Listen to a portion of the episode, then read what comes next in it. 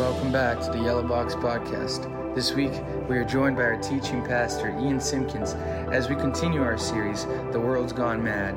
For more information, please visit us at www.communitychristian.org. And remember, you can always find us on Sundays at the Yellow Box at 9:30 a.m., 11:15 a.m., and 5 p.m. We hope to see you there. Is it just me, or is that the creepiest bumper we've ever had? Is that... Is anyone creeped out right now? Well... Good morning, welcome, a special welcome if you're joining us digitally. I don't know if you know this or not. This may come as a shock, but sometimes, just sometimes, Christians don't get along. Did you know that? Did anyone been on Facebook in the last 10 seconds? Yeah. Sometimes we fight. Sometimes we disagree. Sometimes we really go at it. Sometimes it's very public, sometimes it's private. But there's a guy named Tom Rainer, and he's a scholar and a writer and a leader. And he actually proposed this question a couple weeks ago on Twitter. He said, what are some of the craziest church arguments or church fights that you've had? Not expecting that it would kind of go like mega viral. So he threw this question out and he compiled his 25 favorite silly things churches fight about. And here are a few of my favorites. Are you ready?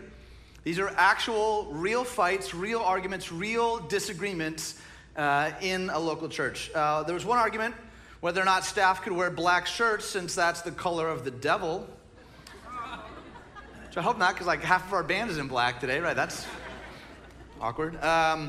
Someone apparently brought vanilla syrup to the coffee server and someone thought it looked like liquor, so they fought about that. I don't know where that went. That's a weird argument. A disagreement over using the term potluck instead of pot blessing.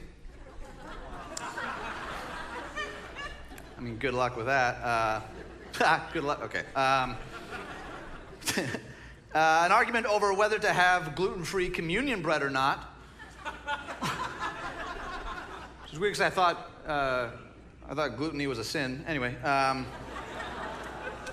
it's only downhill from here. This is as good as it gets, okay? It's all, okay, thanks. Last but not least, an argument on whether the church should allow deviled eggs at church meals or not. Which there's a correct answer to this. You can, as long as there's angel food cake for dessert. Am I right? Okay, thanks, thank you. Oh, that's so kind. Okay, so right. So those are obviously, those are worth laughing at. They're silly, but some of you are like maybe feeling more aligned with some than others. But do you know what the most common entry, far and away, when asked what's the thing that your church argues about? The number one response was this. The temperature in the sanctuary. So I'm just curious, just for my own sake, who right now in this room, right now, you're saying it's way too warm in here? Who's saying it's way too warm? Let's look around. Okay, some of you. All right, how many of you like are wearing three layers? You're like, it's way too cold in here. It's way too... Oh my gosh. How many of you say the bowl of porridge is just right? Who's saying, wow, right? Why don't we give it up for our facilities team? Yes. That's actually really encouraging. My guess, though, is this, that if you're around church for any length of time, or honestly just around people, you're going to run into conflict. You're going to find stuff to argue about. And I don't know what it is for you. Maybe it was a conflict in a small group. Maybe it was an argument about a political belief. Maybe it was a decision by a leader. Maybe it was you felt like an issue was being ignored. Or maybe it was, honestly, just someone said a careless word that they probably wouldn't even remember. My point is this. If you're around people long enough, you're gonna find stuff to fight about. You're gonna find stuff to get angry about, to get mad about. So what I want you to do for the next 20 minutes or so, I want you to be thinking about a conflict that is still unresolved. That could be a person, that could be a group of people, that could be a moment in time. I want you to think about some sort of rift, some sort of conflict that is still unreconciled, is still undealt with, and maybe you didn't even remember that you remembered it until I said it just now. I want you to spend the next 20 minutes or so thinking about what is that thing or what is that person that fracturing relationship is still true. Because if you're around people at all, fighting is inevitable. Getting mad at each other is inevitable. And it's kind of why we've called this series, The World's Gone Mad. Last week, we talked about mad at me because sometimes the person that we're most mad at is ourselves. We haven't actually dealt with whatever's going on in our heart, and we forget or have never known the free gift of grace that we have in Jesus. Next week, we're going to talk about mad at them. Whoever the them is for you, by the way. That could be a different ethnicity, a different skin color, a different political affiliation, a different denomination, whatever that them is for you. We're going to talk about what do we do when we're mad at them. But today, I want to talk about us. What does it look like to be mad at us, the people of God, the church? And when I say the church, there's all sorts of different definitions about what the church is. Here's the simplest definition. The church is the people of God. Are we tracking? To kind of put it in perspective, if we opened these doors on a Sunday and no one showed up, this would not be the church. It'd be an awesome room. It's not the church. The church is the people of God from all time, for all time. So it's people. And when you get people together, there is always inevitable tension. So what do we do with that? What does it look like to be mad at us? And why is this even important? Well, simply put, I think it's important because God desires unity. God desires unity. In fact, there's a letter that the Apostle Paul wrote to the church in Ephesus, and this is a main theme of this letter. And the letter, it's beautiful. If you ever have a chance to read all of Ephesians, it's beautiful, but it's divided right down the middle. The first half of Ephesians is the theology piece. Here's what's true now in Christ Jesus. The first half is just telling them what is. The second half is here's how to live it out now. So first half is here's what's true. Second half is the application. Here's what to do with that information. And in Ephesians chapter 2, Paul says this. He says, consequently, you are no longer foreigners and strangers. He's saying many of you have been that or have felt that. That's not your identity anymore. You're not foreigners, you're not strangers, but fellow citizens with God's people and also members of his household, built on the foundation of the apostles and prophets with Christ Jesus himself as the chief cornerstone. That's the stone by which you set the whole building. He's the chief cornerstone. In him, the whole building is joined together and rises to become a holy temple in the Lord. And in him, you too are being built together. We're in the process of being built, by the way. The temple of God is not a prefab, it's stick-built. We're being built together to become a dwelling in which God lives by his Spirit. So I personally love this passage, and I don't know if you caught this, but the imagery gets more and more specific. It gets more and more intimate. He begins talking about fellow citizens, right? That's sort of like that's the national sort of civic language. But then he says members of God's household. That's like the familial, ancestral kind of imagery. But then he says stones in a temple. And that's the habitat, the dwelling imagery. It gets more and more intimate, more and more closely related. Think about this. When it comes to a king, the king only has to live in the same country as the kingdom, right? He only has to live in the same country as his people, but that could be hundreds upon hundreds of miles. He says, you're no longer foreigners or strangers. You belong here. Has anyone ever gone away on a long trip and then you came back home and you're like, oh, I can read the signs and I know what's in this burger and I know there's something about coming home. He says, you're home. You're no longer foreigners or strangers. You belong. And then he says, the father image. So a king is in the same nation, but a father's under the same what? Under the same roof, right? Much more intimate, much more close. And again, a family isn't just about like relationship, it's intimacy, it's access, but it's also about protection, right? Which kind of raises the question, if that's some of the imagery that we're given, are we a place of refuge? Would people look to the people of God at Community Christian Church and say that's a safe place to belong, it's a place of refuge, it's a place where people have each other's backs, they stand up for one another, there's intimacy, there's accountability, but he doesn't stop there. He says king and then father, and then he says, and he doesn't dwell near the temple. No, he dwells where in the temple? In the temple. And this is where it gets maybe a little controversial because, and I totally believe this, we've often said, you know, I'm the temple of the Holy Spirit. You individually are the temple of the Holy Spirit, but there's all sorts of language throughout the New Testament that says that we also collectively are the temple of the Holy Spirit. A single stone is not a temple. A collection of stones, that makes a temple. And how close is a stone in a temple? As close as it possibly could be. He's making it sound very, very obvious what he's getting at. It's closeness, intimacy, unity, and he inhabits us together. And so God has this vision for unity, and then Paul writes in Ephesians chapter 4, he says, make every effort to keep the unity of the Spirit through the bond of peace. Make every effort. So the first three chapters, he's laid out the theology, the doctrine, this is what's true, and then he's unpacking what to do with that. And he says, make every effort. Unity matters. It's important. So important, in fact, that he beseeches them to make every effort they possibly can. Now, notice when he says make every effort, for me, at least at first blush, this implies a couple of things. One, sometimes unity is hard. We don't usually just like fall backwards into unity, saying, man, sometimes it's gonna take some blood, sweat, and tears. It's gonna be having conversations that you'd rather not have. It means looking people in the eye, even though it's awkward. He says, make every effort.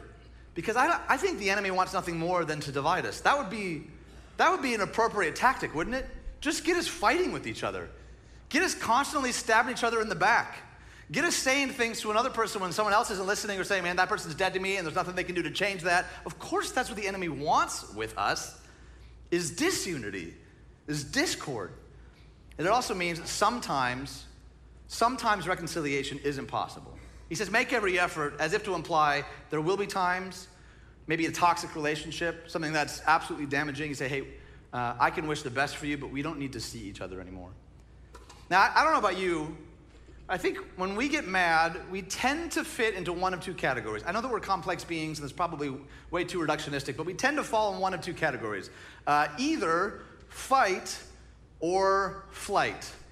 So raise your hand if you're a fighter in the room. Raise your hand, your fight is your response. How many fighters are mad that not everyone's raising their hand right now? Like, you're ready to fight somebody. Yeah, right. Okay. Okay, now who are the flighters? Who are sinking down in their chair right now? Like, I can't believe he's talking about this in church of all places. Why? Okay. So this may come as a surprise. I tend to land more in the fight category. Now, I don't really have the body of a brawler, so it's not really like physical fighting. But my struggle is that I fight with my words. Anyone know what I'm talking about? Where you start saying things before you've even had time to think about it, and you're like, no, let me get those. That is such a struggle for me. Comes out in sarcasm, comes out in biting words. And I do just want to say this. I have no doubt that I've said words probably to some of you in this room, and that hurt you, and that put distance between us. And I am so sorry. I'm not excusing it. This is something that I'm praying that God will grow in me. But that fight instinct, it's just there. I have to work really, really hard to get better. Either fight or flight, though, the result is a fracturing. The bond of peace is lost, and that's not God's dream for his church, for his people. So rather than fight or flight, I want to propose a third way forward, and that is unite. Rather than fight or flight, I want to propose what I think God would have for us as his people is to unite. So what does that actually look like? If unity is so important, what does it look like? Well, let me first tell you what it doesn't look like. Unity does not mean uniformity, okay? I've heard way too many sermons about unity just looking like uniformity. We all look and talk and act and think and vote exactly the same way. That's not what unity is at all. We're different, and not only should we be okay with that, I think we should celebrate that. We come from different backgrounds with different wirings, and we see the world in a different way, and we're better together. We just are. One of the things that we say a lot around here is if you want to go fast, go alone. If you want to go far, go together. I don't know about you, I want to go together. I want to see impact that way outlives any of us. That's what I desire for us. So it isn't about uniformity, about we all just look and talk and act and think exactly the same. We all listen to the same music and we all dress the same. No. In fact, I had a mentor years ago. He said, I think the church is like a stew. And I was like, I'm listening. He says, the church is like a stew, and how boring would a stew be if it was only one flavor? And I was like, great point, and now I'm hungry. I'm with you. I get that. But like, think of a song if it was just one note. It'd be so boring. Unity is not uniformity. It's not about flattening it all so we all look the same. And here's maybe something worth wrestling with. Thinking alike is not the same thing as thinking together. Are we tracking?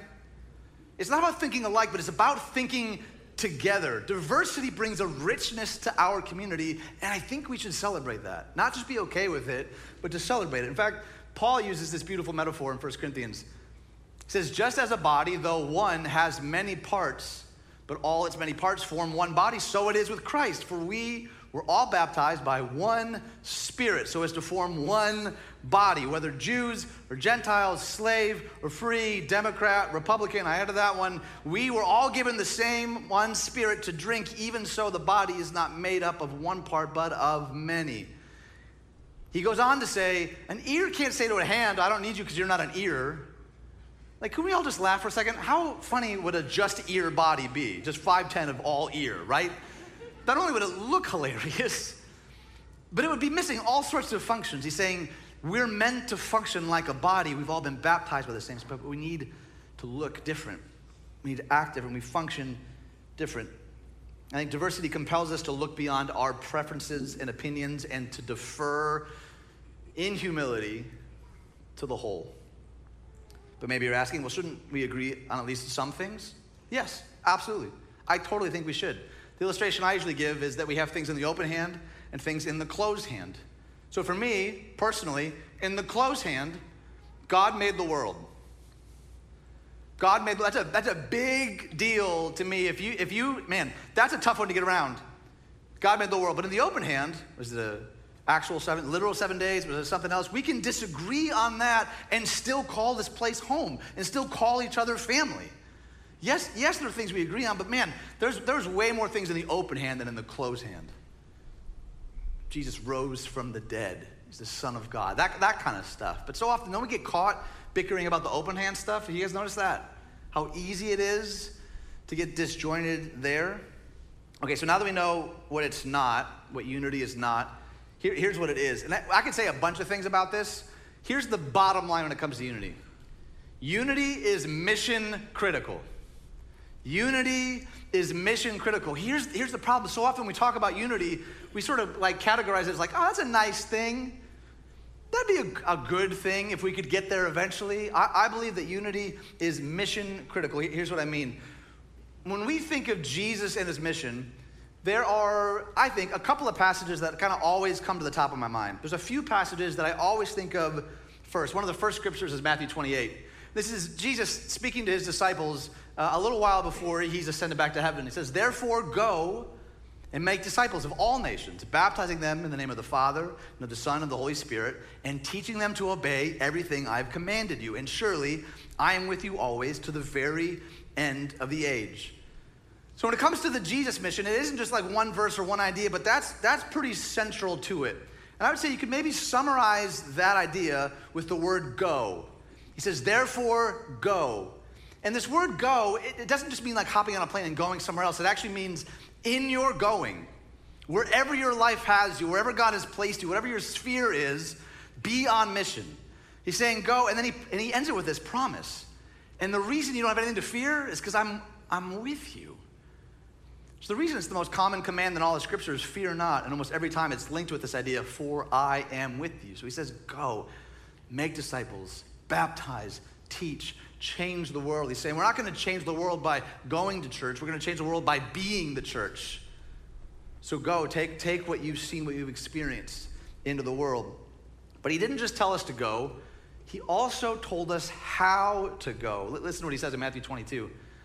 Love the Lord your God with all your heart, with all your soul, and with all your mind. This is the first and greatest commandment. And the second is like it. Love your neighbor as yourself. Anyone heard this verse before? He's saying it's not just enough to go, it's to go with love, to go with the aroma of Jesus. It's not just enough to teach and to baptize and make disciples. If there's not love in it, it's not of God. Why? Because God isn't just loving, he is love. So any of our Christian activity that isn't rooted in love is not of God. Period. End of story. And so often we justify, like, well, sometimes you gotta tell them the hard truth. Of course you do. Of course we need each other to be better. But to do it divorced from love is to do it divorced from God, because God is love. And so you have the Great Commission, and then you have also the Great Commandment. We're called to go, and he tells us how to go. But I think there's a third essential part, and I'm gonna call this the Great Collaboration. The Great Collaboration, the word there is unity. In order to carry out the mission, we have to go together. In fact, the night before Jesus was crucified, hours before his execution, he prays this prayer. He says that, this is him speaking to the Father, that they may be one as we are one, I and them, and you and me, so that they may be brought to complete, what's the word there? Unity. Complete unity. Then the world will know that you sent me and have loved them even as you have loved me. Do you see why I think this is mission critical? He's saying the way the world will know that Jesus is for real and that God loves them is by the unity of the church. That's how they'll know. They won't know by how great their buildings are, how slick their websites are. Those things are fine. He says they will know that when an outside world looks in and says, man, that's a group of very diverse people that they just seem to love and forgive and care for each other in a way that I've never seen before.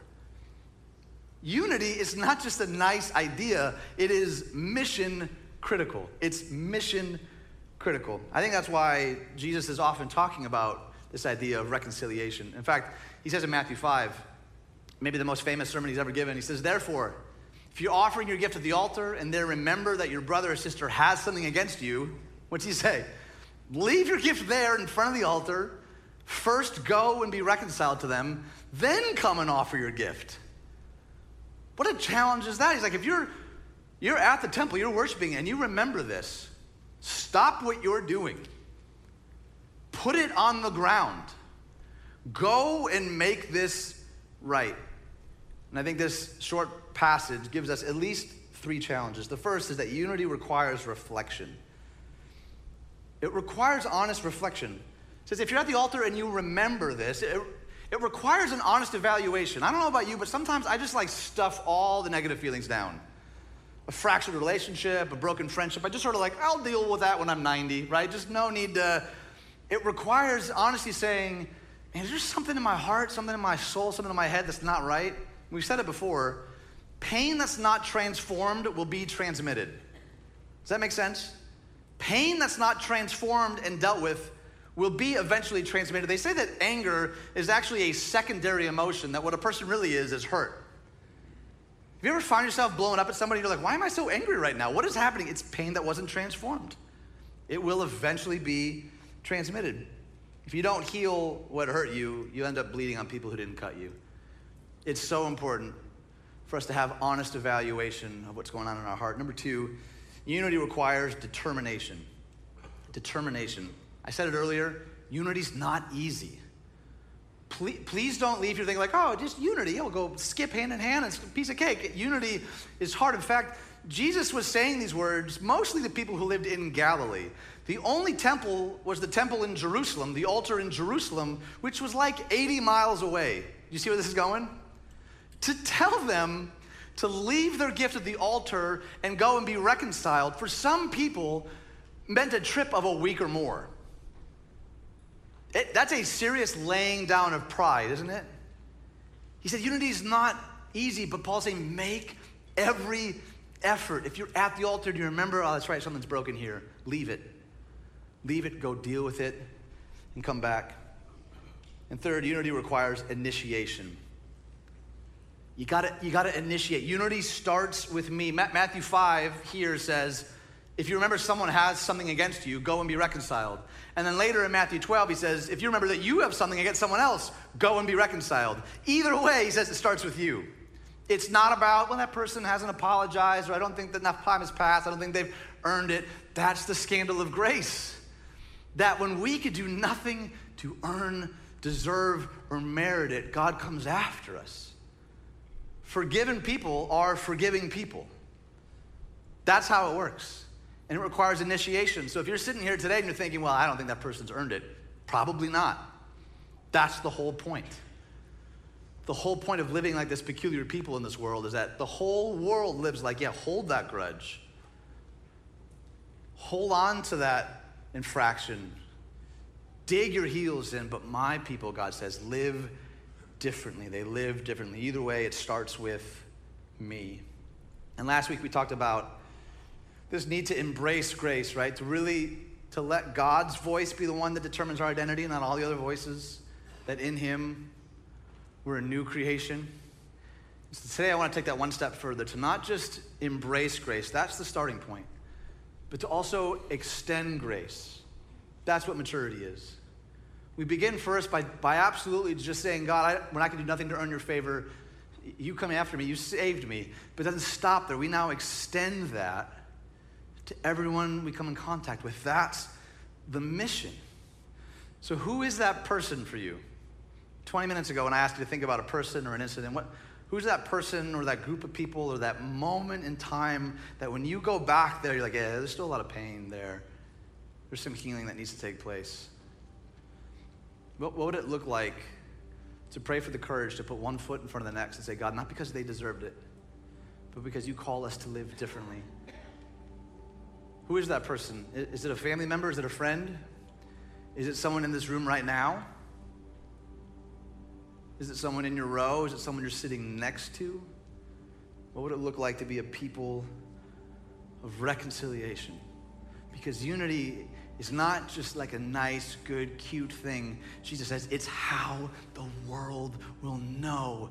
Go and be reconciled. So may we, with the Apostle Paul, as best as we possibly can by the power of the Holy Spirit, make every single effort that we can. Would you pray with me, please? God, my guess is there is a whole lot of hurt in this room that I don't know anything about, but you do, though. And God, for the things that happened to us yesterday, and the things that happened to us a decade ago, would your Spirit do a work in our heart that only you can do? We can't do that on our own. We can't heal a human heart.